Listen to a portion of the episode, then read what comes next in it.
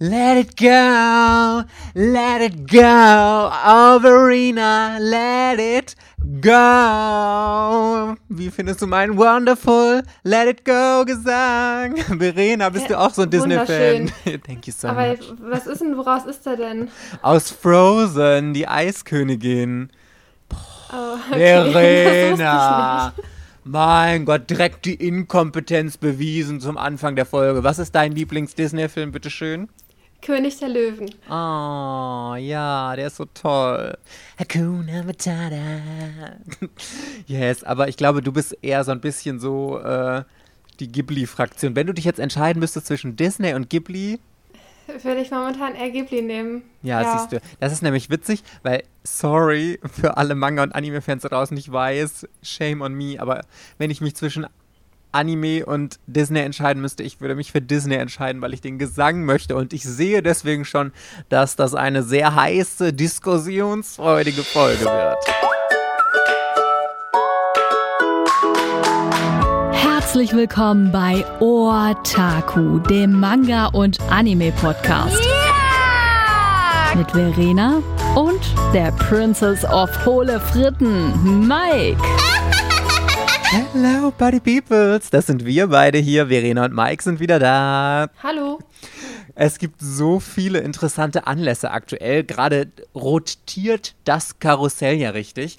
Disney Plus kommt jetzt, ich glaube, nächsten Monat, Ende März kommt es auf den Markt, oder?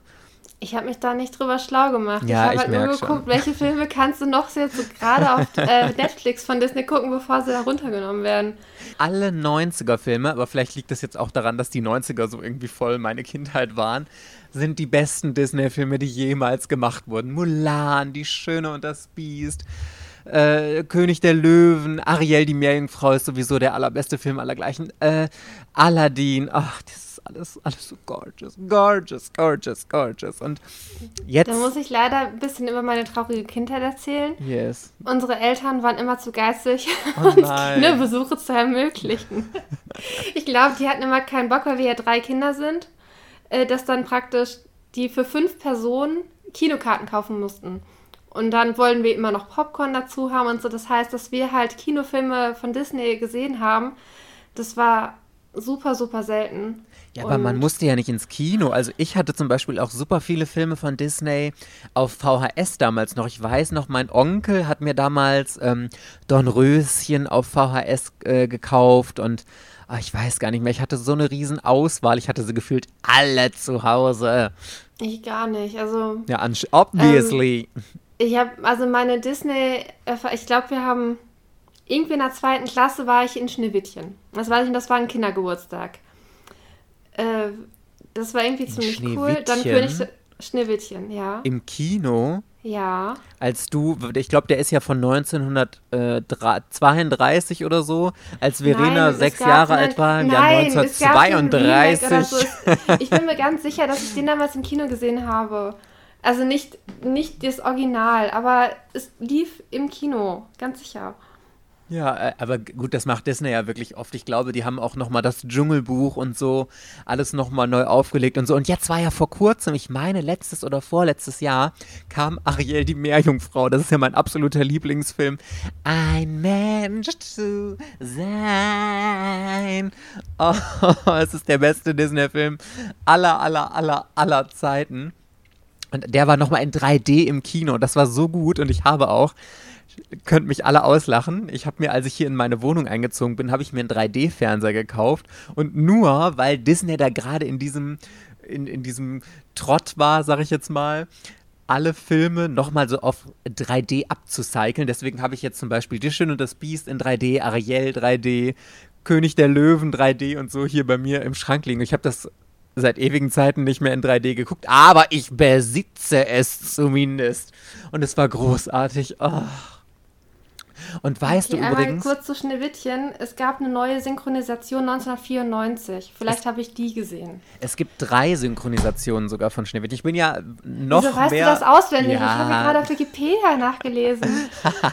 mal, du bist das Disney-Lexikon. Ja, oder? ja. Noch mehr, als ich mich mit Mangas auskenne, kenne ich mich tatsächlich mit Disney-Filmen aus. Ich bin so ein krasser. Äh, Disney-Junkie-Liebhaber. Ich kenne alle Insider-Facts, alle Verschwörungstheorien über Disney und sonst was. Und ich glaube übrigens, wo wir beim Thema sind, merkt man, dass ich voll im Thema bin, dass ich hier direkt so aufbausche und voll on fire bin. Ähm, deswegen stehe ich auch so auf Billy Bad von Naoki Urasawa, den hast du ja auch gelesen. Und da gibt es super viele Anspielungen auf Disney wo so, ähm, weil Ja, wie lange hast du gebraucht, bis du es gesteckt hattest? Da hattest du mir das geschrieben? Ja, ja, ewig lange. und aber als ich es einmal verstanden hatte, war das voll der Brainfuck für mich und ich habe ich, ich hab wirklich die ganze Zeit gedacht, krass, wie übelst krass ist das eigentlich? Mega. Und ich, ich muss das auch irgendwann nochmal lesen, um diese ganzen Aha-Momente nochmal zu haben und diese ganze Zeit das Wissen, so, oh, das ist von Disney eine Anspielung und so und ach, es ist gorgeous. Aber Disney ist übrigens, äh, Fun Facts hier am Rande, super bekannt dafür, dass sie ständig für ähm, Filme von sich neue Synchronisationen raushauen. Und den allergrößten Shitstorm gab es ja auch bei meinem Lieblingsfilm natürlich, Ariel die Meerjungfrau. 1998 hat Disney eine neue Synchro davor gemacht und die ist die absolute Vollkatastrophe. Zumindest, wenn man, wie ich, mit der alten aufgewachsen ist. Es ist ja meistens so, dass, was man aus seiner Kindheit kennt, das findet man einfach am allerbesten.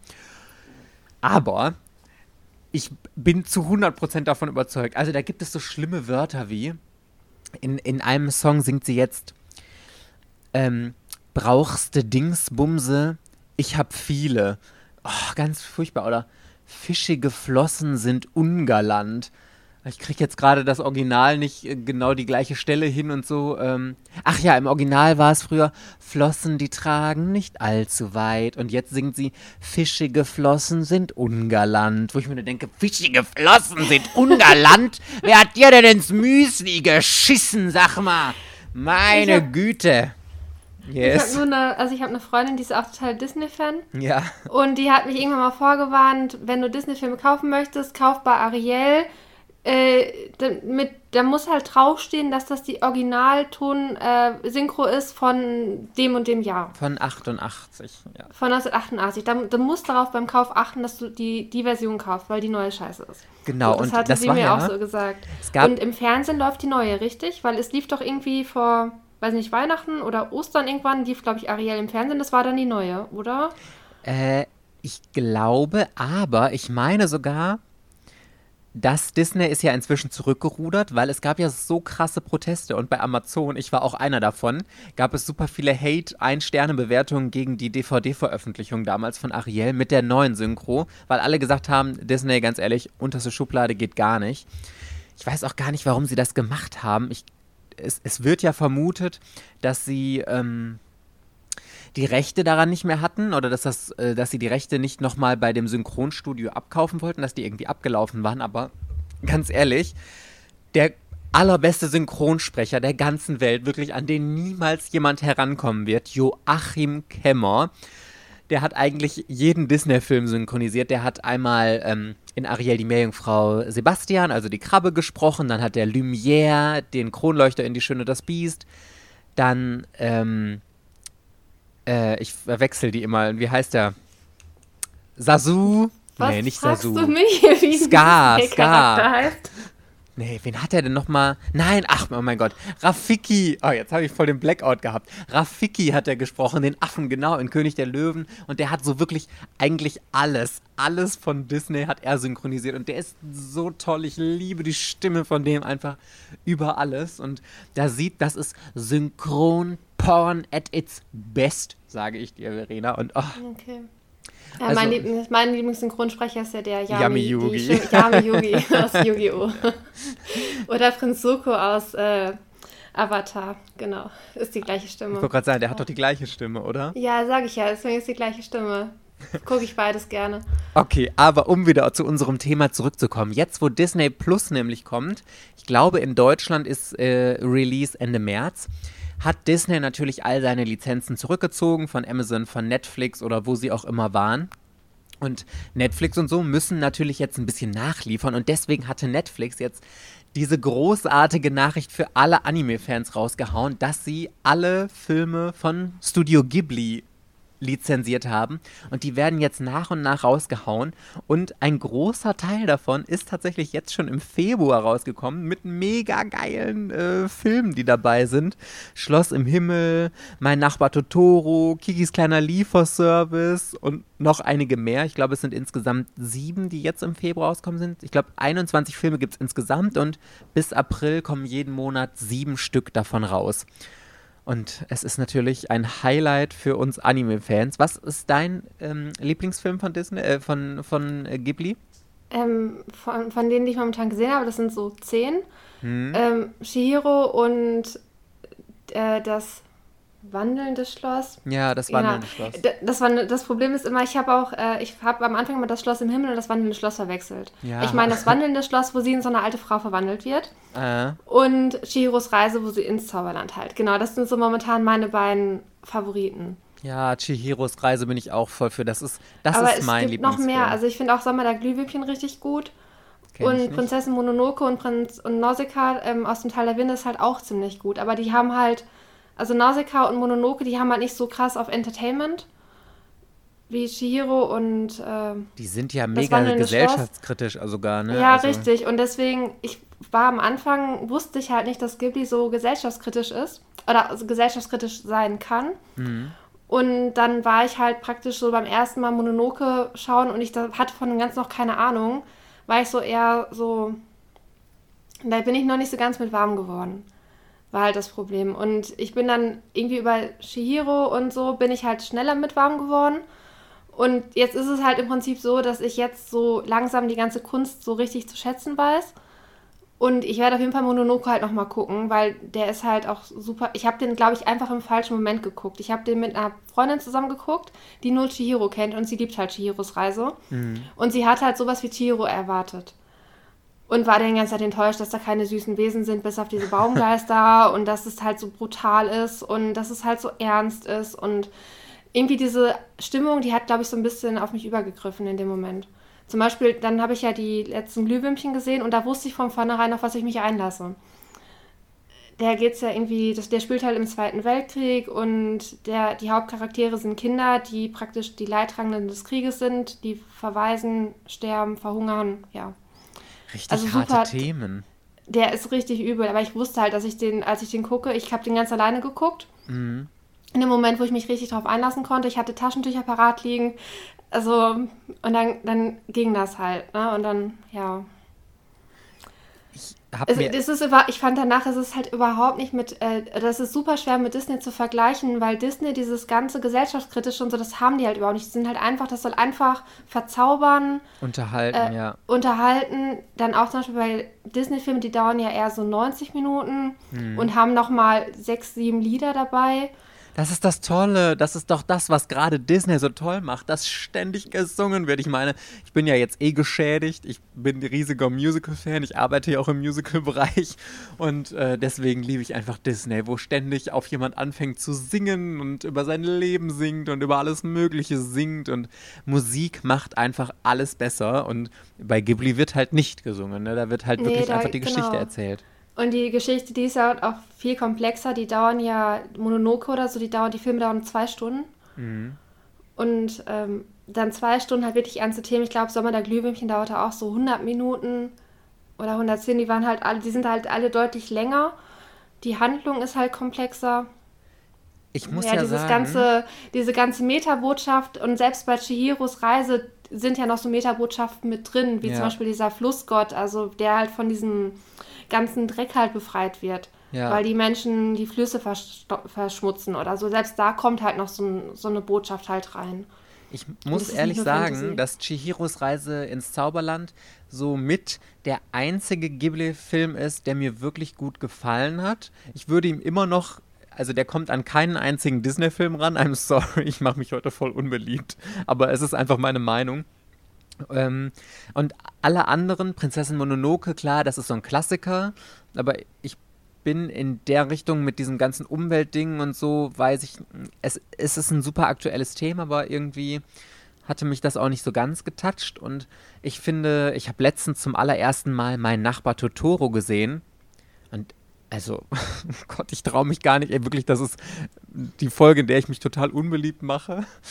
Ich fand den wirklich schlecht, muss ich leider ehrlich gestehen. Also ich kann verstehen, dass ganz viele Totoro süß finden, aber ich fand den Film sterbenslangweilig. Wirklich, da passiert ja nichts und es gibt überhaupt keine große Storyline. Da ist halt dieser Waldgeist, der nebenan wohnt und. Äh Na, die wollen doch ihre Mutter besuchen, oder nicht? Ja, aber was ist denn das für eine lame Story? Die Mutter ist halt im Krankenhaus, die stirbt ja noch nicht mal oder ist nicht mal kurz vorm Abnippeln oder so. Und das kleine Mädel geht da seine Mutti besuchen. Das ist die ganze Story, außer dass der Waldgeist daneben der wohnt. Und ich denke mir wirklich nur, der ganze Film ist nur einfach auf irgendwelche speziellen Momente, die ganz süß sind oder so aufgelegt. Und außerdem, weißt du, was mich bei Ghibli wirklich richtig nervt?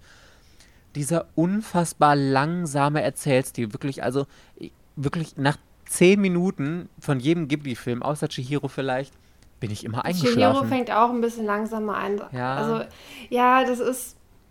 Das, ja, das ist alles ein bisschen. Also, ich verstehe, was du meinst. Mhm. Ähm, ich, also meine Erfahrung ist halt jetzt bei den Disney-Filmen, die ich äh, als Kind richtig toll fand, wie zum Beispiel König der Löwen. Ja. Die funktionieren bei mir jetzt immer noch so.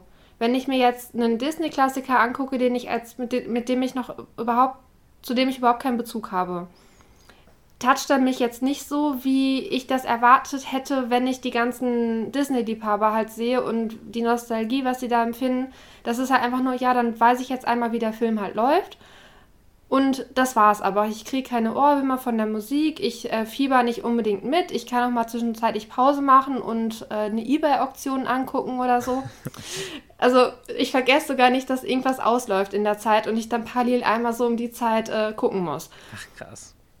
Das ist, und bei Ghibli war es halt jetzt auch so, ich hatte mir im Dezember gedacht, ich äh, möchte gerne die Ghibli-Filme nachholen, habe dann angefangen, DVDs zu kaufen, war auch ein bisschen dumm, weil ja dann irgendwie im Januar die Meldung kam, dass die jetzt alle bei Netflix bald sind. Ja.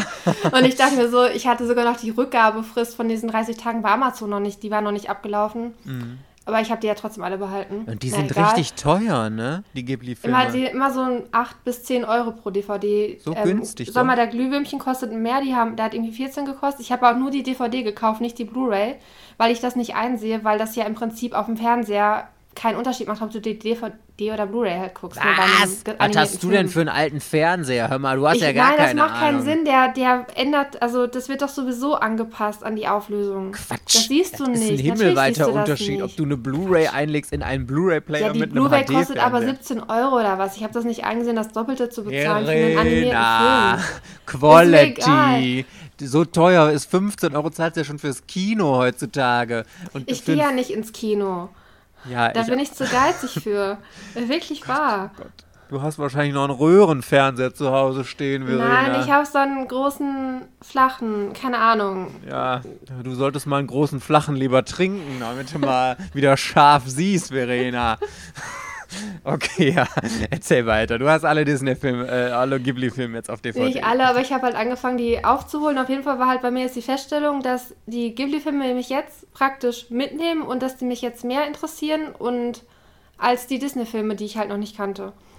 Das und da sind halt, mir gefällt das auch bei den Ghibli-Filmen, gefällt mir halt die Story von den ähm, etwas anspruchsvolleren Filmen gefällt mir halt auch viel besser. Da kommt irgendwie kein Disney-Film dran. Und ich finde halt auch, die Ghibli-Filme, die sind halt mega geil animiert. Also da sehen irgendwie im Vergleich, sieht, hatte ich jetzt Aladdin und Ariel nochmal in Vorbereitung ein bisschen geguckt. Äh, und die können von, von, den, von der Gestaltung der Hintergründe und sowas, die können da halt nicht mithalten. Wie, Was? Wie, die, wie detailverliebt die bei, äh, bei Ghibli halt teilweise sind. Also jetzt, ich habe hauptsächlich die Miyazaki-Filme geguckt. Ich habe ähm, Königreich der Katzen geguckt, da hat mir zum Beispiel die, da mir die Zeichnung und sowas, das hat mir gar nicht so gut gefallen. Mhm. Aber ähm, Nausicaa bis Shihiro, ich finde die Animation super toll, das wandelnde Schloss, das ist, das ist so detailliert und die Details halt, also als ich das erste Mal gesehen habe, ähm, es gibt ja bei Shihiro diese Szene, wo sie irgendwie vom Himmel runterfällt ja. und anfängt zu weinen. Und dann fließen halt die Tränen halt so, die strömen halt richtig aus ihr raus und dann fliegen die halt komisch nach oben. Und irgendwie, ich fand das halt mega faszinierend, weil ich so eine Animation noch nie gesehen hatte. Und ja, äh, also äh, da gebe ich schon, dir recht, gerade Chihiro Die haben ist sehr toll. viele Details, also auch wenn sie, wenn sie läuft und das irgendwie umfällt, hinfällt, stolpert, das ist halt alles immer so bis, bis zum perfekt, äh, das ist super perfekt animiert. So. Aber hast du Ariel die Meerjungfrau gesehen? Ja, habe ich äh, diese Woche. Habe ich ja, ja extra. Ich habe mir von meiner Disney-Freundin habe ich mir ähm, die, äh, die ausgeliehen, die sie halt jetzt hatte und das waren mit der alten von, Synchro. Ich meine ja, ich war halt überrascht, weil ich habe halt Ariel nur einmal im Fernsehen gesehen, ja. als das an irgendeinem Feiertag lief und die Lieder hörten sich alle komplett anders an. Ich dachte mir so, als hätte ich die Lieder noch nie in meinem Leben gehört. Das muss die alte Synchro gewesen sein, weil ich, nicht, weil ich ihr nicht zutraue, dass sie die neue Synchro hat, wenn sie die doch scheiße findet. Hm. Ah. Aber ich glaube, auf der DVD sind beide Synchros drauf und die neue ist Standard ausgestellt. Hat die Teil ich deiner nicht, Welt gesungen oder ein Mensch zu sein? Bitte? Hat die Teil deiner Welt gesungen oder ein Mensch zu sein? Ach Gott. Ja, jetzt kommen wieder die Insider-Fragen. Aber egal. Worum es geht, ist ja die Animation. Und bei Ariel, das ist so krass, wenn man mal drauf achtet, diese ganzen Blubberblasen unter Wasser, die da gezeichnet wurden. Fun Fact: das haben irgendwelche indischen Kinder gezeichnet, die in tagelanger Klein oder in Wochen, monatelanger Kleinstarbeit diese Blubberblasen animieren wollten. Die Zeichner von Disney selbst haben nur die Figuren und Hintergründe und so gemacht und dann mussten die kleinen Kinder aus Indien oder so mussten die Blubberblasen animieren. Ja, kleiner Fun Fact so am Rande. Aber das ist so toll gemacht und wenn man überlegt, Ariel ist jetzt auch 30 Jahre alt, über 30 Jahre der Film. Und der ist immer noch so handwerklich großartig gemacht, wirklich. Ach, ja, großartig. Ich bin aber auch Fan von Eiskönigin. Also ich liebe diese ganzen handgezeichneten Sachen von früher, finde ich total toll. Ich finde aber genauso toll Animationsfilme, die, wenn sie richtig, richtig gut gemacht sind. Das ist alles toll. Ich mag alles. Das hat mich so ein bisschen auch dann ähm, hatten wir ja schon mal drüber gesprochen, Agin, was ja jetzt auch so am Computer animiert ist, aber noch so ein bisschen wie gezeichnet aussieht. Klar, Eiskönigin ist jetzt, sieht nicht wie gezeichnet aus, computeranimiert, aber ich finde das so interessant, wie man mit diesem äh, Stil spielen kann auch einfach. Wie man da unterschiedliche Effekte hervorrufen kann und so. Und das ist schon sowohl handgezeichnete Sachen als auch Animationen haben einfach ihren eigenen Charme, finde ja, ich. Ja, aber ich finde es halt zum Beispiel diese Disney-Sachen der 90er Jahre, die waren halt alle gezeichnet, bis auf Toy Story. Ja. Aber das war ja auch und Pixar damals, ne? Achso, die haben halt irgendwie nochmal einen ganz anderen Charme. Ich habe immer das Gefühl, dass halt fast alles Neue von Disney nur noch animiert ist. Ja. Und mir gefällt auch dieses Figurendesign halt teilweise überhaupt nicht, weil die, weiß ich nicht, also zum Beispiel bei ähm, diese, diese Superhelden-Geschichte, diese Familie, diese Incredibles oder wie mhm, heißen die? Ja, ja. Ich fand die mega hässlich. Ich hätte die auch niemals als Figuren oder sowas halt haben wollen. Oder ähm, Monster AG, die, die, fand ich halt auch nicht süß. Die hätte ich auch nicht als Kuscheltiere haben wollen. Ja, oder bei stimmt. Die Eiskönigin haben mir die Figurendesigns auch nicht so gut gefallen. Da kann ich mal Fun Fact, ähm, weil bezüglich die Eiskönigin, ich habe das das erste Mal als Musical gesehen. Die Eiskönigin? Ja.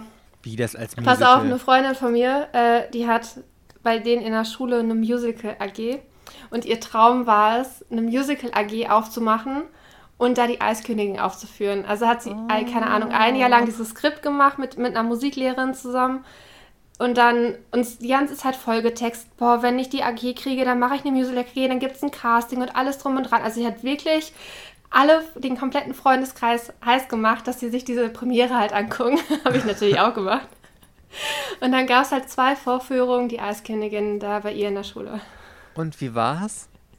Ist, die haben es echt gut gemacht. Also ja. die haben ja wirklich, also die, ich wusste nicht, dass die so viel singen. Die waren ja nur am Singen, die Kinder, ne? Mhm.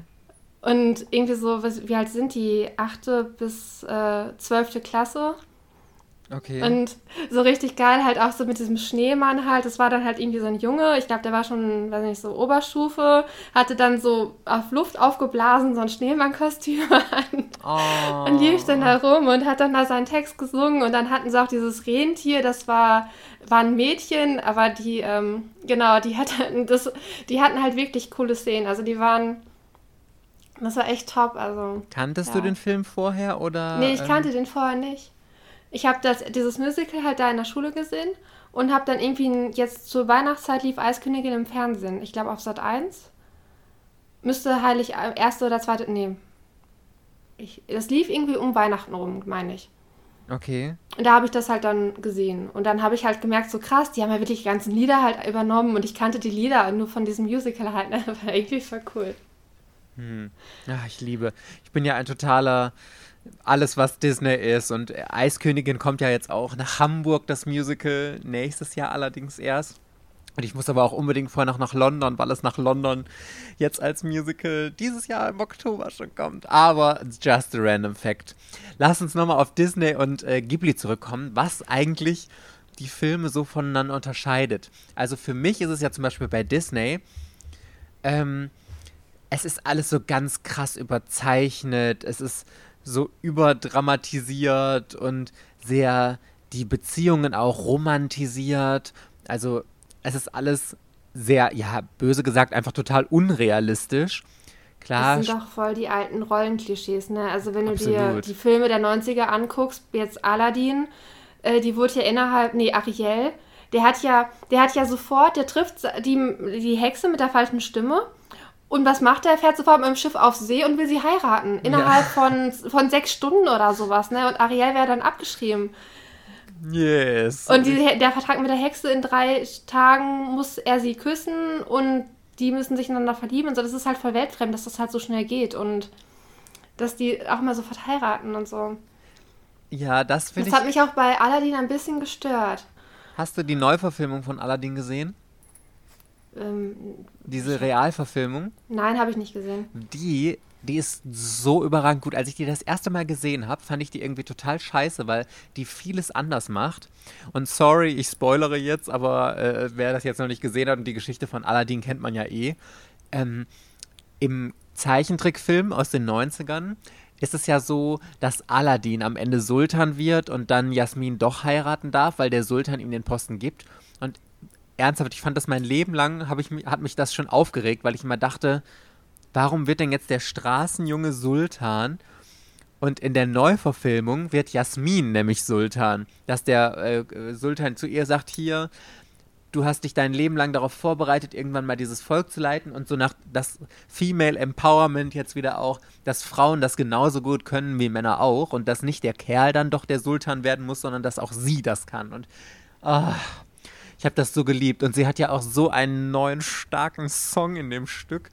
Speechless.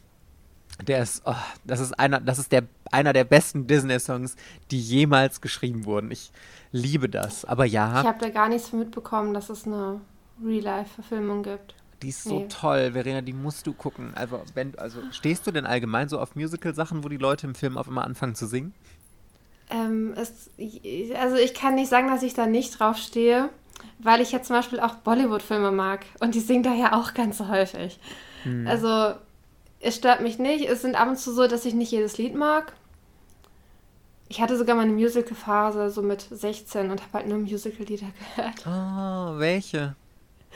Ich habe keine Ahnung. Meine Eltern hatten irgendwie so eine komische CD. Ich glaube, ich habe sowas von Cats und so gehört. Und Mondlicht. La, la, la, la, la. Ja, alles auf Englisch. Ich, Memory. Es gab, es gab drei, sie hatte drei CDs mit irgendwelchen quer von allen möglichen Musicals irgendwelche Lieder und ich habe die halt rauf und runter gehört. War wenigstens Starlight Express auch dabei? War bestimmt auch dabei. Sehr gut. Wenn es das 1999, nee, 2001 oder so schon gegeben hat, dann war das dabei. Absolut. Seit 1988 gibt es Starlight Express. Voll der gute also ich Jahrgang. Müsste, hätte ich, ich hätte Fragen vorbereiten müssen. Ne? Wie gut kennst du dich mit Disney aus? Disney und Musical. Dann machen wir nächste Mal irgendwann eine Challenge. Dann mache ich eine Ghibli-Quiz für dich und du machst ein Disney-Quiz für mich. Nee, ich bin doch noch gar nicht mit Ghibli durch. Das Problem.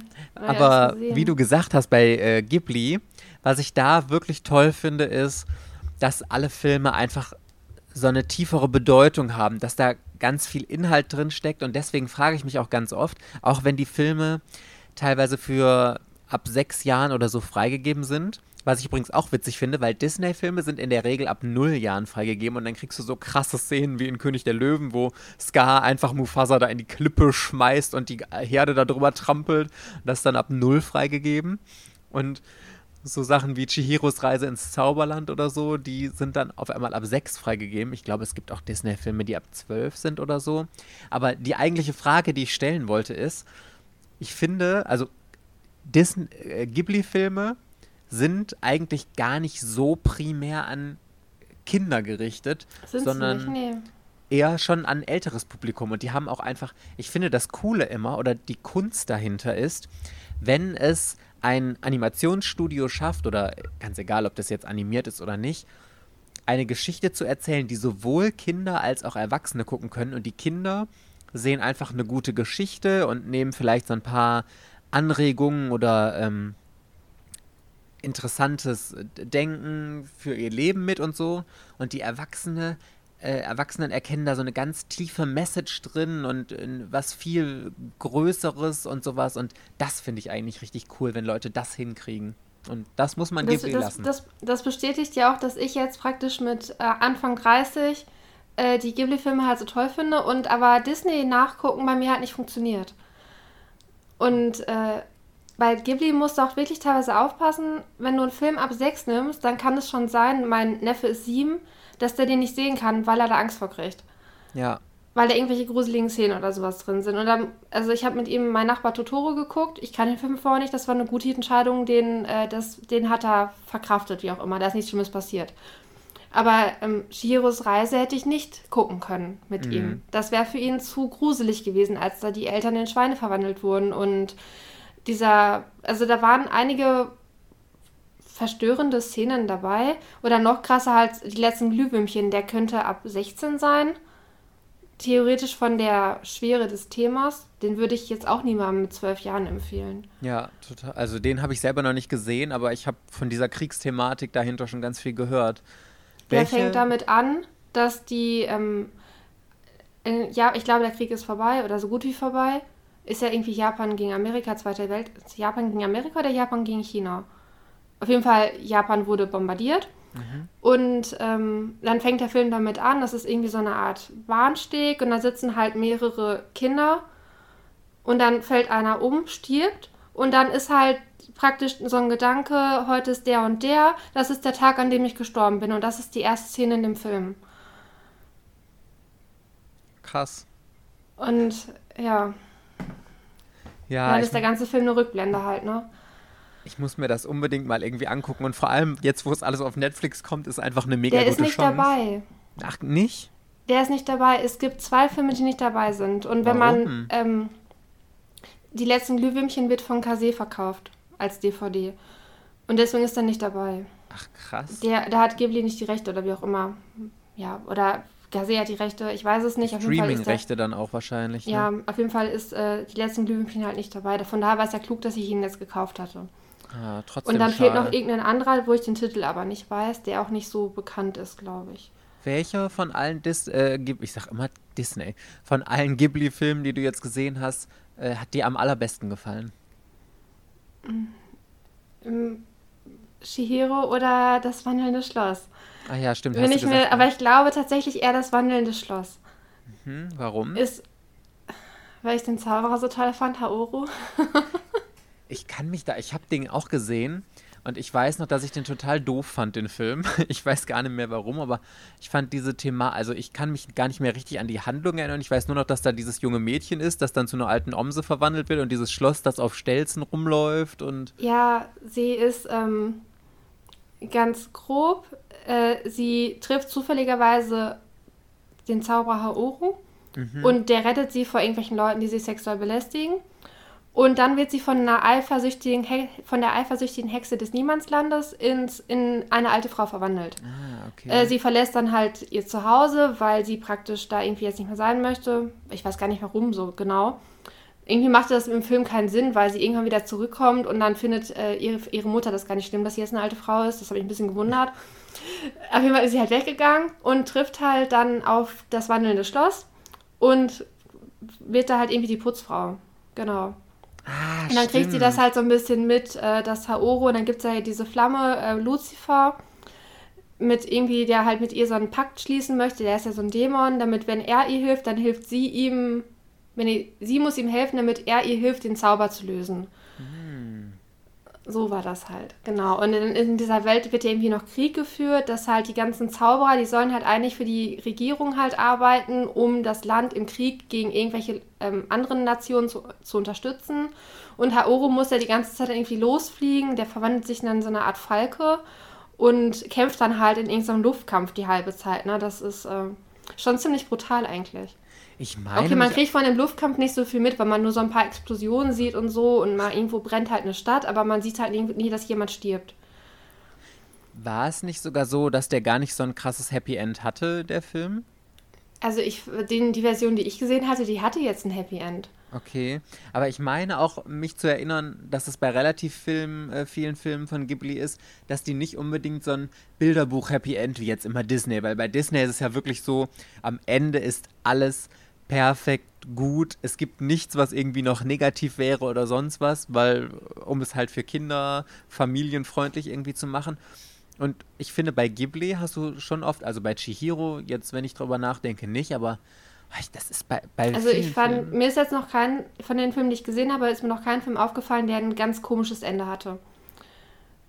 Was war nochmal das also Ende von Mononoke? Wir oh spoilern Gott. hier voll alle. Okay, wir hm. schweigen einfach Mono drüber. Mononoke ist der Film, den ich nochmal gucken muss, weil ich ihn nicht mehr so gut im Gedächtnis habe. Äh, die haben, die haben doch am Ende ach Gott, da gab es doch diesen, diesen, dieses, diesen Eber, dieses alte Wildschwein, richtig? Da gab es diesen Hirsch, kann ich Und das Wildschwein, das wurde von so einem Dämonen besessen. Mm, ah ja. Und das war, glaube ich, das Finale, ne? Dieses äh, ja, von dem, von dem Dämonen besessener, dieser Wildschweinkönig, wie auch immer, der halt der Gott des Waldes. Und dann gab es ja noch diesen Gott des Waldes, das war so ein Riesenbaum. Das, das Ende war, das Ende war ziemlich weird eigentlich. Ja, ich musste noch mal gucken. Ich habe den beim ersten Mal, glaube ich, überhaupt nicht verstanden. Ja. Weil ich halt mit der ganz falschen Erwartung reingegangen bin. Also, und deswegen habe ich diese ganzen Botschaften alle nicht gecheckt. Und bei Nausicaa ich, war, ein bisschen, war ich ein bisschen schlauer. Da habe ich das äh, vorher so erwartet. Das habe ich besser verstanden. Bei Nausicaa, da gehen ja irgendwie die Insekten gegen die Welt. Dann gibt es ja dieses Meer der Fäulnis. Und es gibt noch ganz wenig Bereiche, wo Menschen leben können. Und bei Mononoke sind es ja die Tiere des Waldes, die gegen die Menschen sind, ne? Ja, genau, richtig. Also so. bei ähm, Prinzessin Mononoke ist es ja so ein bisschen metaphorisch gesprochen. Da gibt es ja einmal die Tiere des Waldes oder die Natur allgemein so und dann diese Festungen der Menschen, die ebenso für die Moderne, für die Industrialisierung stehen. Und der Film zeigt ja, und dafür, dass er schon so alt ist, finde ich das schon echt beachtenswert, weil dieses Thema ja gerade in unserer heutigen Zeit so super modern ist, wie sich die Natur einfach zurückkämpft, das, was wir Menschen und die industrielle, äh, Industrialisierung so alles zerstören und so. Und ich, ich finde, als Kind kann man diese ganze Komplexität dahinter überhaupt gar nicht so richtig zusammenfassen. Und ich muss das unbedingt alles nochmal gucken, wenn es jetzt bei äh, Netflix drin ist. Die Chance werde ich auf jeden Fall da irgendwie Mononoke nutzen. ab 1. März. Ist Nausi, wie, wie spricht man das aus? Ich sag Nausicaa aus Nausicaa. dem Tal der Winde. Ich habe keine Ahnung, wie man es ausspricht. Ist der äh, auch mit äh, drin? Der ist ab 1. März auch mit drin. Da kommen halt dann hier diese gesellschaftskritischen Sachen, ne? Den will ich äh, unbedingt sehen, weil den gab es ja mal von Carlsen Manga früher in, in, diesem Großformat, so richtig als Manga raus. Den gab es bei mir in der Bücherei damals. Und du hättest ich, ihn kaufen sollen, der ist jetzt das Doppelte wert. Ja, ich weiß, aber und der, der hatte, glaube ich, ich glaub, auch. Ähm, der ist nicht in schwarz gedruckt worden, sondern ich glaube, der war in so rot gezeichnet, also dass die Linien ja, halt rot es, waren. Es ist, also es ist so ein, hat so einen Braunstich. Rot finde ich auch nicht. Das ist eher so, so ein Braunstich. Ja, oder braun. Auf jeden Fall nicht schwarz. Ich habe den ersten Band hatte ich mal irgendwie bei Avell gekauft. Ich habe die Reihe auch nicht komplett auf Deutsch. Mhm. Und ich fand den, ich habe den ersten Band gelesen, bevor ich den äh, Film gesehen habe. Und ich fand den Manga damals relativ schwer zu verstehen, weil ich ja. halt von der Story keine Ahnung hatte. Und irgendwie hat mich das halt alles voll verwirrt. Ja. Ja, ich werde das, also ich will es mir mal angucken, aber ich kann mich halt auch daran erinnern, dass ich das als Kind, ich habe da nur durchgeblättert. Ich habe den, glaube ich, ich bin nicht sicher, ob ich den mal ausgeliehen habe, aber ich habe ihn auf jeden Fall nie komplett gelesen, weil auch da wieder, ich glaube, für Kinder, die können diese ganze Komplexität dahinter überhaupt gar nicht erfassen und das kriegst du einfach erst ab einem gewissen Alter hin, glaube ich. Ja, deswegen sind die, also Ghibli-Filme sollte man nicht mit kleinen Kindern gucken wenn man die nicht vorher gesehen hat und weiß, dass sie äh, ungefährlich sind oder nicht ungefährlich, unbedenklich. Also, dass da nichts ist, wo die Kinder Angst vor haben könnten. Und da sind halt viele, die halt eher schwer zu verstehen sind. Ja. Und es sind halt auch viele, die, da würden die Kinder sich, glaube ich, langweilen. Und bei Disney kann das halt nicht passieren. Du kannst jeden Disney-Film anmachen und Kinder finden es toll. Total. Bei Disney hast du ja das, den Vorteil auch, du musst den Film vorher gar nicht gesehen haben. Wenn Disney draufsteht, dann kannst du ihn deinem Kind kaufen und kannst einfach zeigen. Das würde ich jetzt bei Ghibli nicht unbedingt machen. Nee, das ist eine schlechte Idee. Aber äh, wir hatten ja gerade schon mal über diese ganzen Rollenklischees und so und wie altbacken ja Disney so ist äh, gesprochen. Ich finde, wenn ich so drüber nachdenke, dass auch das Frauenbild allgemein bei Ghibli viel ein stärkeres war, dass da Frauen viel mehr Power hatten. Zum Beispiel, um jetzt beim Beispiel Mononoke zu bleiben, die ja wirklich ähm, so eine taffe Powerfrau ist, für das kämpft, was ihr wichtig ist und sich einsetzt und so. Und dann hast du halt gerade bei den älteren Disney-Filmen, bei den neueren hat sich schon so ein bisschen gewandelt, aber halt immer, ja, die Prinz, die typische Disney Princess. nicht, dass ich etwas gegen Disney Princess hätte, natürlich nicht, ich bin ja auch eine Disney Princess. Aber ähm, da waren halt oft diese Frauenbilder, die von den Kerlen beschützt werden mussten und die alleine nicht so stark waren und so. Außer Belle. Ich finde, Belle war schon eine noch der stärkeren Powerfrauen und so. Ja, weil sie ja im Prinzip für ihren Vater dann praktisch zu dem Biest ins Schloss gegangen ist, um da halt zu leben, ne? Genau, richtig. Obwohl sie da ja Angst vor hatte. Also die hatten Irgendwie, schon alle Tendenzen. Die waren ein bisschen tougher, aber die anderen Disney-Prinzessinnen, die sind halt alle nicht so, nicht so besonders. Ja, Irgendwie. wenn ich jetzt zum Beispiel Dornröschen sehe, die da einfach liegt und dann darauf wartet, dass sie äh, von ihrem Prinzen wachgeküsst wird und sowas. Mulan ja, also fand ich Jasmin auch noch. Hat, äh, Mulan ist auch, ich glaube auch Pocahontas, ne? Mulan und Pocahontas auf jeden Fall auch sehr starke. Bei anderen ist es vielleicht so ein bisschen so eine Mischung. Ariel ist zwar auch irgendwie, also die haben alle schon so Tendenzen, dass sie gewisse Stärken haben wollen, aber dann im Endeffekt sind sie doch irgendwie, sind sie halt, also streben sie immer vor allem nach ihrem Typen, nach der Liebe und ja. sich so abhängig zu machen von dem Typen. Und das ist halt immer ein bisschen das schade. Ist der, das ist die Inhaltsbeschreibung in Shoujo-Mangas, die dich total vom Kaufen abschrecken würde. Also wenn du einen Disney-Film oder Aber da singen drauf, sie. die Geschichte als Manga hättest, dann würdest du sagen, boah, will ich überhaupt nicht lesen. ja, wahrscheinlich. Aber wenn sie im äh, Shoujo-Manga singen würden, dann würde ich es wahrscheinlich doch kaufen. Aber ich muss auch sagen, Shoujo-Mangas sind teilweise noch übertriebener, was diese Klischees angeht. Und da kann kein Disney-Film mithalten, was da an, an Kitsch trieft und sowas. Also. Ich glaube, mich hat auch damals Lady Oscar so ein bisschen davor geschützt, dass ich zu sehr auf Disney-Prinzessinnen stand. Weil für mich war halt dann immer, wenn ich von Königin, Prinzessin geträumt habe, ich habe mir dann Marie Antoinette als Vorbild genommen. Ah. Und habe mir dann, habe dann immer in meine alten Hefte, habe ich dann halt für Marie Antoinette irgendwelche Kleider gemalt und Frisuren gemalt und habe dann halt immer, das war, sie war halt dann meine Prinzessin, ne, die, die ich halt immer in schöne, der ich schöne Kleider gemalt habe. Und Süß. die Disney-Prinzessin, die haben mich halt immer nicht so, die sahen halt, die Kleider waren halt nicht so spektakulär. Die sahen von Marie Antoinette, die sahen halt immer viel besser aus in dem Anime als ähm, die bei den Disney-Prinzessinnen. die Frisuren waren cooler und so und ich kannte das halt da schon und dann hat äh, Marie Antoinette immer gewonnen. Nee. Oder Lady Oscar gibt es ja auch eine Szene, wo sie halt auch mal ein Kleid dran hat. Das fand ich auch mega toll. Ich habe das auch zigmal gezeichnet und ja. Nein, Disney-Prinzessinnen sehen immer schöner aus. Vor allem Ariel. Und ich hab, war, fand auch immer Jasmin ganz toll, muss ich sagen. Und Belle. Ach, alle Disney-Prinzesses sind toll. Aber ähm, eine Sache fällt mir noch ein, die auch Disney und Ghibli total unterscheidet, wo wir beim Thema äh, Prinzessin sind in Disney-Filmen hast du eigentlich immer eine Love Story. Also mir würde jetzt spontan kein Disney-Film einfallen, der, außer jetzt vielleicht Kapp und Kappa, also mit halt tierischen Darstellern und so, obwohl das auch so eine gewisse Love Story nur auf einer anderen Ebene hat. Es gibt bestimmt welche, aber es gibt viele mit Love Story, ne? Ja, die allermeisten. Also ich glaube, die ganzen großen Disney-Filme, es ist immer irgendwie eine Love Story dabei. Selbst bei König der Löwen hast du die Love Story, auch wenn die jetzt nicht im kompletten Fokus steht, aber zwischen Simba und Nala und so. Und es ist immer mit dabei. Und wenn ich jetzt bei Ghibli drüber nachdenke, kommt eigentlich fast immer ohne Love Story aus, oder? Jetzt zum Beispiel Kikis kleiner Lieferservice. Äh, ähm, Love Story hat das wandelnde Schloss, ne? Ja, genau, aber auch sehr unterschwellig, oder? Ist ja. Jetzt, ja, also es ist nicht so, nicht so im Fokus so sehr, glaube ich. Bei Chihiros Reise fand ich es ein bisschen schade, dass das keine Love Story hatte. Zwischen ähm, Chihiro und wie heißt der kleine Junge nochmal? Der. Ja, genau. Ich bin voll gut, ich habe Shiro auch nur fünfmal geguckt, irgendwie innerhalb von zwei Monaten. das geht ja noch, hält sich ja noch im Rahmen. Ah ja.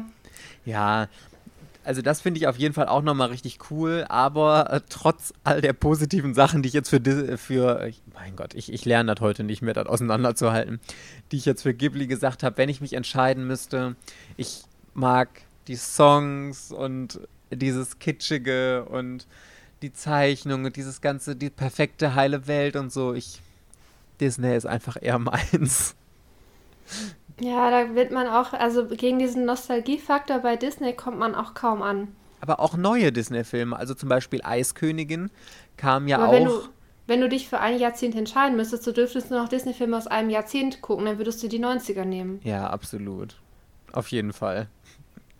Aber das war auch, das war auch Disneys goldenes Jahrzehnt. Die waren nie erfolgreicher als zu dieser Zeit. Das war ja die Renaissance von Disney, nennt man es ja. Und Ariel war der erste Disney-Film seit langer, langer Zeit, mit dem sie wirklich richtig erfolgreich waren. Vorher hatten sie irgendwie Jahre oder Jahrzehnte sogar einen Flop nach dem anderen. Und mit Ariel kam dann erst die Wende, dass sich alles geändert hat. Ariel ist, glaube ich, von 89. Ich glaube, sie haben den 88 entworfen und 89 ist er rausgekommen, so. Und ab da war dann wirklich alles, was sie rausgehauen haben, ein riesiger Erfolg. Also zumindest ein großer Erfolg und manches auch gigantische Erfolge, halt wie König der Löwen, Aladdin, Ariel, Die Schöne, das Biest. Das sind ja so die Überklassiker, die ja jetzt auch alle nochmal als Realverfilmungen rauskommen. Da, da freue ich mich ja so mega drauf. Auch wenn ich sagen muss, ich fand die König der Löwen Realverfilmung katastrophal, auch wenn die Animation großartig war, aber ging gar nicht. Schöne und das Biest fand ich ganz okay. Ich stehe ja total auf ähm, hier, wie heißt unsere Hermine-Darstellerin Emma Watson. Ich finde die so toll. Ich liebe Emma Watson. Und Aladdin war überragend gut. Und nächstes Jahr, ich glaube nächstes Jahr, wenn, also entweder jetzt Ende des Jahres oder nächstes Jahr, kommt ja von Ariel die Realverfilmung raus. Und da freue ich mich so sehr drauf. Das wird hoffentlich so großartig. Das Problem ist, ich habe jetzt schon so große Erwartungen an diesen Film. Ich fürchte, der Film kann das gar nicht erfüllen weil ich einfach so große Warte Erwartungen habe. Yes. Einfach abwarten. Vielleicht bist du wieder positiv überrascht über Aladdin. Was ja, mir hoffe. noch wieder eingefallen ist, zu den 90er Jahre Disney-Filmen, da gab es doch irgendwann immer diese äh, Zeichentrickserien. Die gab es zu Ariel, äh, zu Genie, äh, dann Timon und Pumba hat eine, ja, hat eine Zeichentrickserie ja. bekommen. Und die liefen halt im Fernsehen rauf und runter. Total, alles auf Super Ich weiß gar nicht, entweder liefen die am Wochenende die liefen immer am Wochenende samstags oder sonntags, ne? Aber auch unter der Woche, ich glaube dann immer im Nachmittagsprogramm und dann auch am Wochenende nochmal. Super RTL da, ne? Ja, und das genau. habe ich halt relativ häufig geguckt. Und dann ist ja hier ähm, Captain Baloo, es sind ja die Leute aus Dschungelcamp. Ich weiß gar nicht, wo, woher die Darkwing Duck haben, weißt du das? Ja, natürlich weißt du das. Wie, wie sind die auf Darkwing Duck gekommen? Darkwing Duck ist ja so eine eigene Serie, also das äh, hat ja keinen... Haben die, das nicht, haben die das nicht von irgendeinem Disney-Film irgendwie Charaktere übernommen? Nee, also das ist ja, spielt ja im Universum von Entenhausen, aber das ist eine ganz eigene Serie, ja. Ach so. Yes. Was ich ein bisschen überrascht war, als ich Aladdin geguckt habe, ähm, dass dieser Genie-Humor, der ja. war ja eins zu eins wie von Jim Carreys Die Maske. das, ja, war, das, das war so abgedreht und ich habe, also ich weiß nicht, irgendwie konnte ich mich mit dem, ich habe die ganze Zeit gedacht, das ist doch die Maske. Dann habe ich geguckt, aber die sind, äh, Genie konnte nicht von die Maske abgeguckt worden sein. Die waren, die nee. waren ungefähr gleich alt. Also ich glaube beide 92 oder so. Ah, okay. Aber das war dann offensichtlich, war das Anfang der 90er, war das hier der Humor schlechthin, ne? So. Obwohl ich mir schon vorstellen kann, dass da irgendwer irgendwo abgeguckt hat oder vielleicht ist die Maske sogar von Disney produziert mit oder irgendwie so, kann ich mir vorstellen. Ich weiß es nicht, aber die, der, das, der Humor, wenn Jim Carrey halt die gute Maske auf hatte, die, die verrückte, und dann gab es da ja auch eine Zeichentrickserie zu halt, ne? Und, ja. Und dieser Genie-Humor, der war halt auch die ganze Zeit halt nur so komisch penetrant. Das war schon, ich fand das ein bisschen anstrengend. Ja, nee. Überhaupt nicht. Ich habe den Genie-Humor geliebt immer. Aber ich, was, was mir noch aufgefallen ist, also die Disney-Bösewichte, die sind mal richtig mega. Also, die, also Jafar jetzt zum Beispiel fand ich cool, oder Scar ist ein richtig cooler Bösewicht, Ursula ist irgendwie ziemlich cool und so. Und äh, bei Ghibli haben die nicht so krasse Antagonisten. Hm, stimmt. Die sind äh, irgendwas, was halt zur Story passt, aber da ist man da, die findet man nicht toll oder die haben nicht so, die vergisst man halt relativ schnell wieder. Ja, Was ich ganz gut so finde, ist Nina Hagen, die passt halt mega gut für so ein paar Synchro-Sachen. Ja, Nina Hagen hat die Ursula gesprochen. Nein, die hat in Chihiros Reise ins Zauberland die alte Hexe gesprochen. Nina Ach so, Hahn. aber Ursula war eine andere Stimme, ne? Ja, Beate Hasenau. Oh, arme Seele in Not.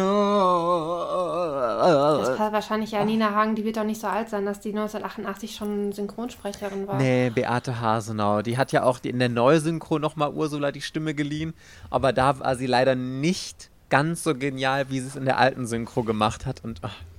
Ganz, ganz großartige Frau. Ganz, ganz toll. Die komplette Synchro ist einfach toll. Und, und ähm, ich kann, guck mal, ich kann hier mit äh, Fun Facts um mich werfen, ohne Gleichen, weil die alte Stimme, die Singstimme von Ariel, weil Disney macht es ja im Deutschen immer so, im äh, Original im Englischen ist es nicht, dass jemand anders spricht und jemand anders singt. Also das sind zwei unterschiedliche Sprecher und äh, Sänger.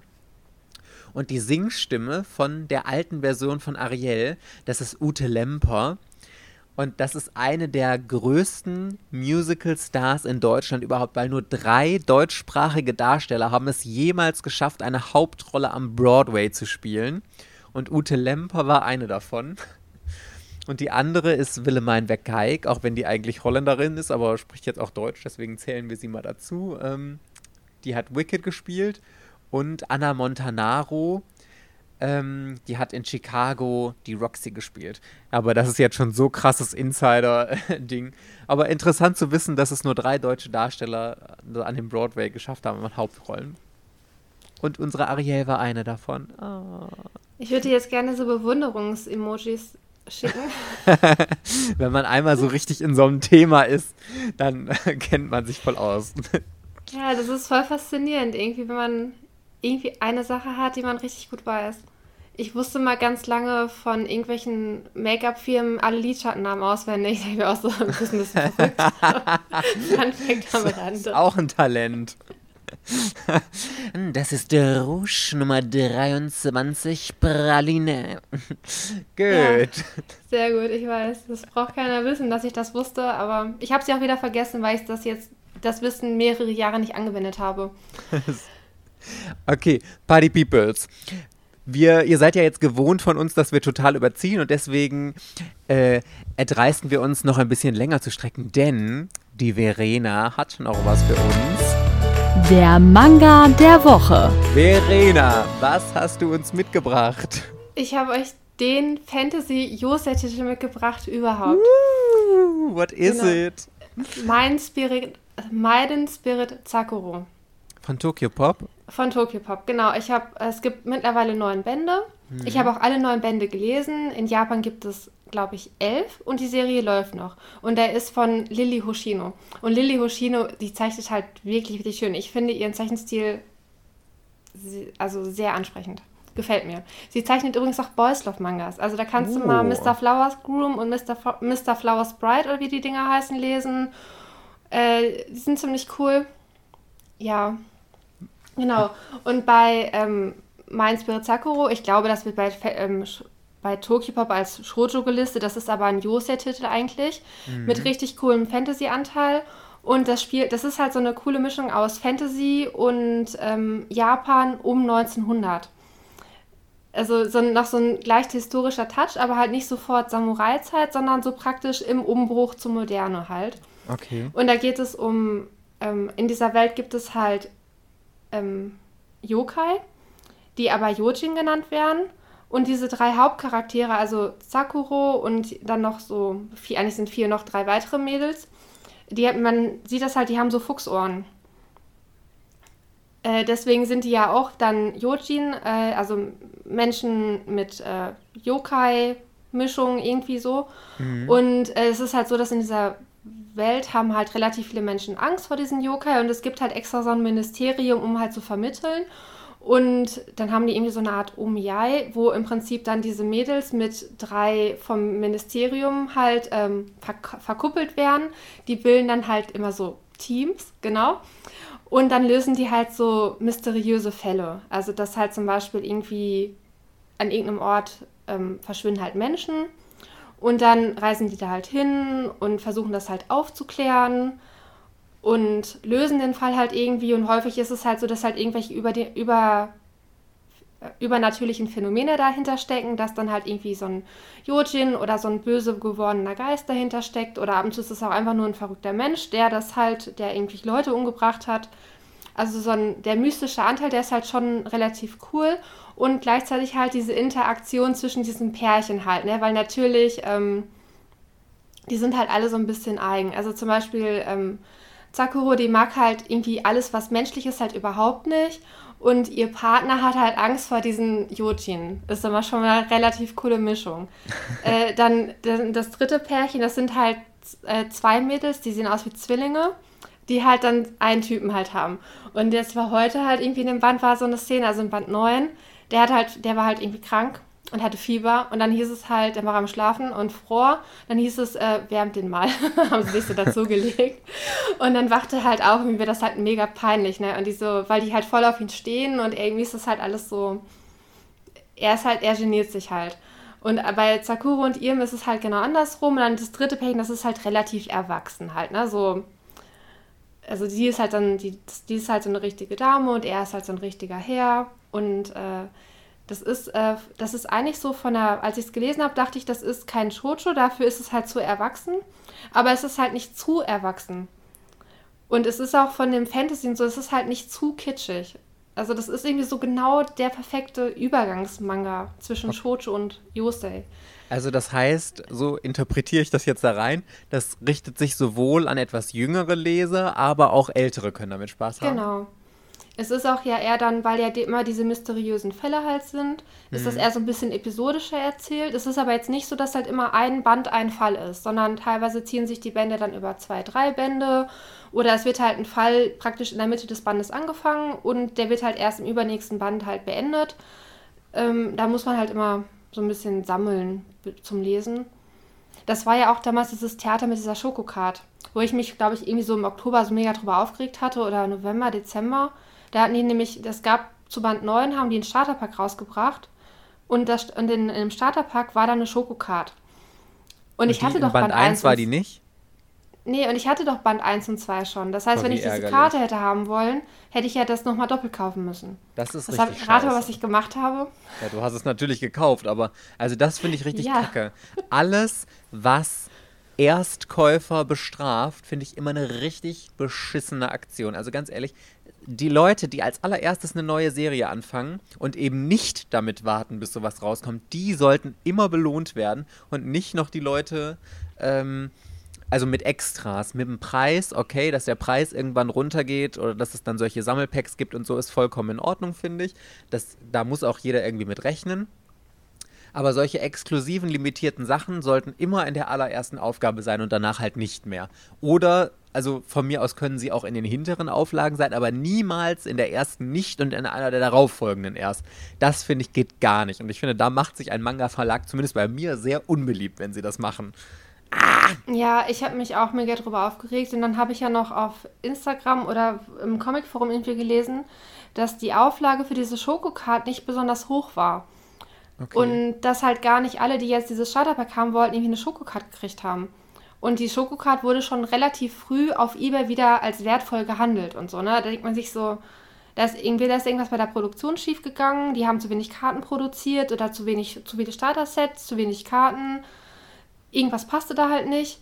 Und dann waren ja auch einige, die dann geschrieben hatten, wir können ja mal bei Tokyo Pop anschreiben, ein Foto schicken, wir haben den Band schon, könnten wir auch nur die Schokocard bekommen.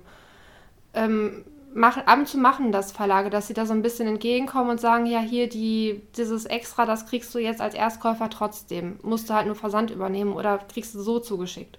Ist aber schwer zu halt, beweisen halt, ne, dass man den Band ja, schon hat. Ja, das ist dann Vertrauensbasis, ne? Wenn man sich schon meldet und vielleicht ein Foto schickt von der ersten, mit, mit einem Bild, erste Auflage, man kann dann äh, warum nicht? Also kann natürlich schwarze Schafe kann es halt immer geben, aber bei solchen Sachen dann noch unterstellen, das ist bestimmt gefaked und das ist nicht dein Foto, sondern das Foto von einer Freundin äh, oder hast du im Internet geklaut, ist halt auch ein bisschen doof.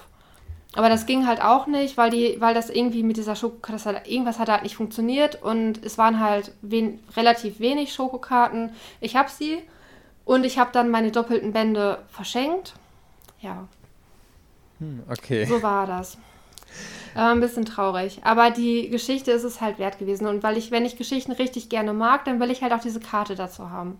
Ja, das verstehe ich. Und dann laufe ich da halt dann doch mal hinterher. Ich habe auch hier rothaarige Schneeprinzessin, habe ich auch Glück gehabt, dass ich die Karte habe. Oder bei Jona habe ich halt die Karte. Und äh, QQ Sweeper. So viele mehr habe ich gar nicht, aber das sind halt so meine Liebsten von Tokyo Pop. Und da habe ich halt Wert drauf gelegt, dass ich dann die Karte halt habe. Absolut verständlich. Denkst du dir so scheiß Karte, du, du weißt aber gar nicht, wenn du die hast und nicht irgendwo. Eine Plastikkarte. Ne? Also ich sortiere die immer direkt aus, die fliegen bei mir irgendwie rum oder ich schmeiß die weg, weil ganz ehrlich, diese scheiß Schokokarts da, also, also diese ganze Plastikscheiße, die dabei immer liegt, kann ich echt. Nee, ja, aber es ist halt teilweise wirklich irgendwie so die rothaarige, rothaarige Schneeprinzessin, die Karte, die wird teilweise für 25 Euro gehandelt. Vielleicht sollte ich mal langsam anfangen, die einfach mal ein paar Monate irgendwo liegen zu lassen und dann zu verhökern. Das ist wahrscheinlich der schlauste Plan. Ich weiß, ich weiß gar nicht, ob die jetzt noch in Mode sind oder ob die mittlerweile dem Schokokart-Sammeln abgeschworen haben. Äh, dieses beim Egmont, die Matchmaker, die liefen auch, glaube ich, nicht so gut. Also die haben jetzt nicht so Sammlerwerte oder hier ja. von äh, die erste Schokokarte, die es gab, ähm, ist irgendwie so eine, so eine fünfbändige Reihe, meine, irgendwas mit Brüdern. Okay. Ähm, die, die, die ist auch mega teuer gewesen. Oder von Citrus, die Schokokarte, die ist auch richtig teuer. Ach, krass. Ähm, ja, ist eine eigene Materie. Ich habe mich dagegen entschieden, die zu sammeln. Ich habe jetzt gesagt, ich will nur, wenn ich die in Erstauflage kaufe, dann bitte auch, dann zum Beispiel Kurs um Mitternacht, dass ich dann den noch mit, mit Karte halt kriege. Ja. Genau. Und Sakuro halt auch. Und also Lily Hoshino ist halt echt top. Ich habe es auch jetzt geschafft. Ich habe alle ihre Voice of Manga auf Englisch zu Hause. Ich habe alle gekriegt. Ich hatte mega Glück. Ich habe irgendwie so ein Angebot aus den USA und das war halt gar nicht so schlecht, wie sie beschrieben hatte. Die waren halt in viel besserem Zustand, wie sie angegeben hatte. Und die, die richtig schlecht waren, die hatte ich halt schon mal anders gekriegt. Und jetzt habe ich halt alle und bin voll happy deswegen. Genau. So, Party Peoples. Mein Gott, ich glaube, Verena, wir können hier den Rekord äh, aufstellen für die längste Folge, die wir jemals aufgezeichnet haben. Okay, auf einmal schon. Jetzt war, dachte ich ja auch erst so, ja, wir haben noch Zeit, Manga der Woche, kein Problem. Und 40 Minuten, 20 Minuten später, Überlänge. Aber Party Peoples, wenn ihr das hier noch hört, dann freuen wir uns, dass ihr so lange dran geblieben seid und dass euch die Folge dann hoffentlich trotzdem sehr, sehr gut gefallen hat. Und dass wir euch dann nächste Woche Donnerstag in der nächsten Ortago-Folge wiederhören. Bis dann. Tschüss. Ciao.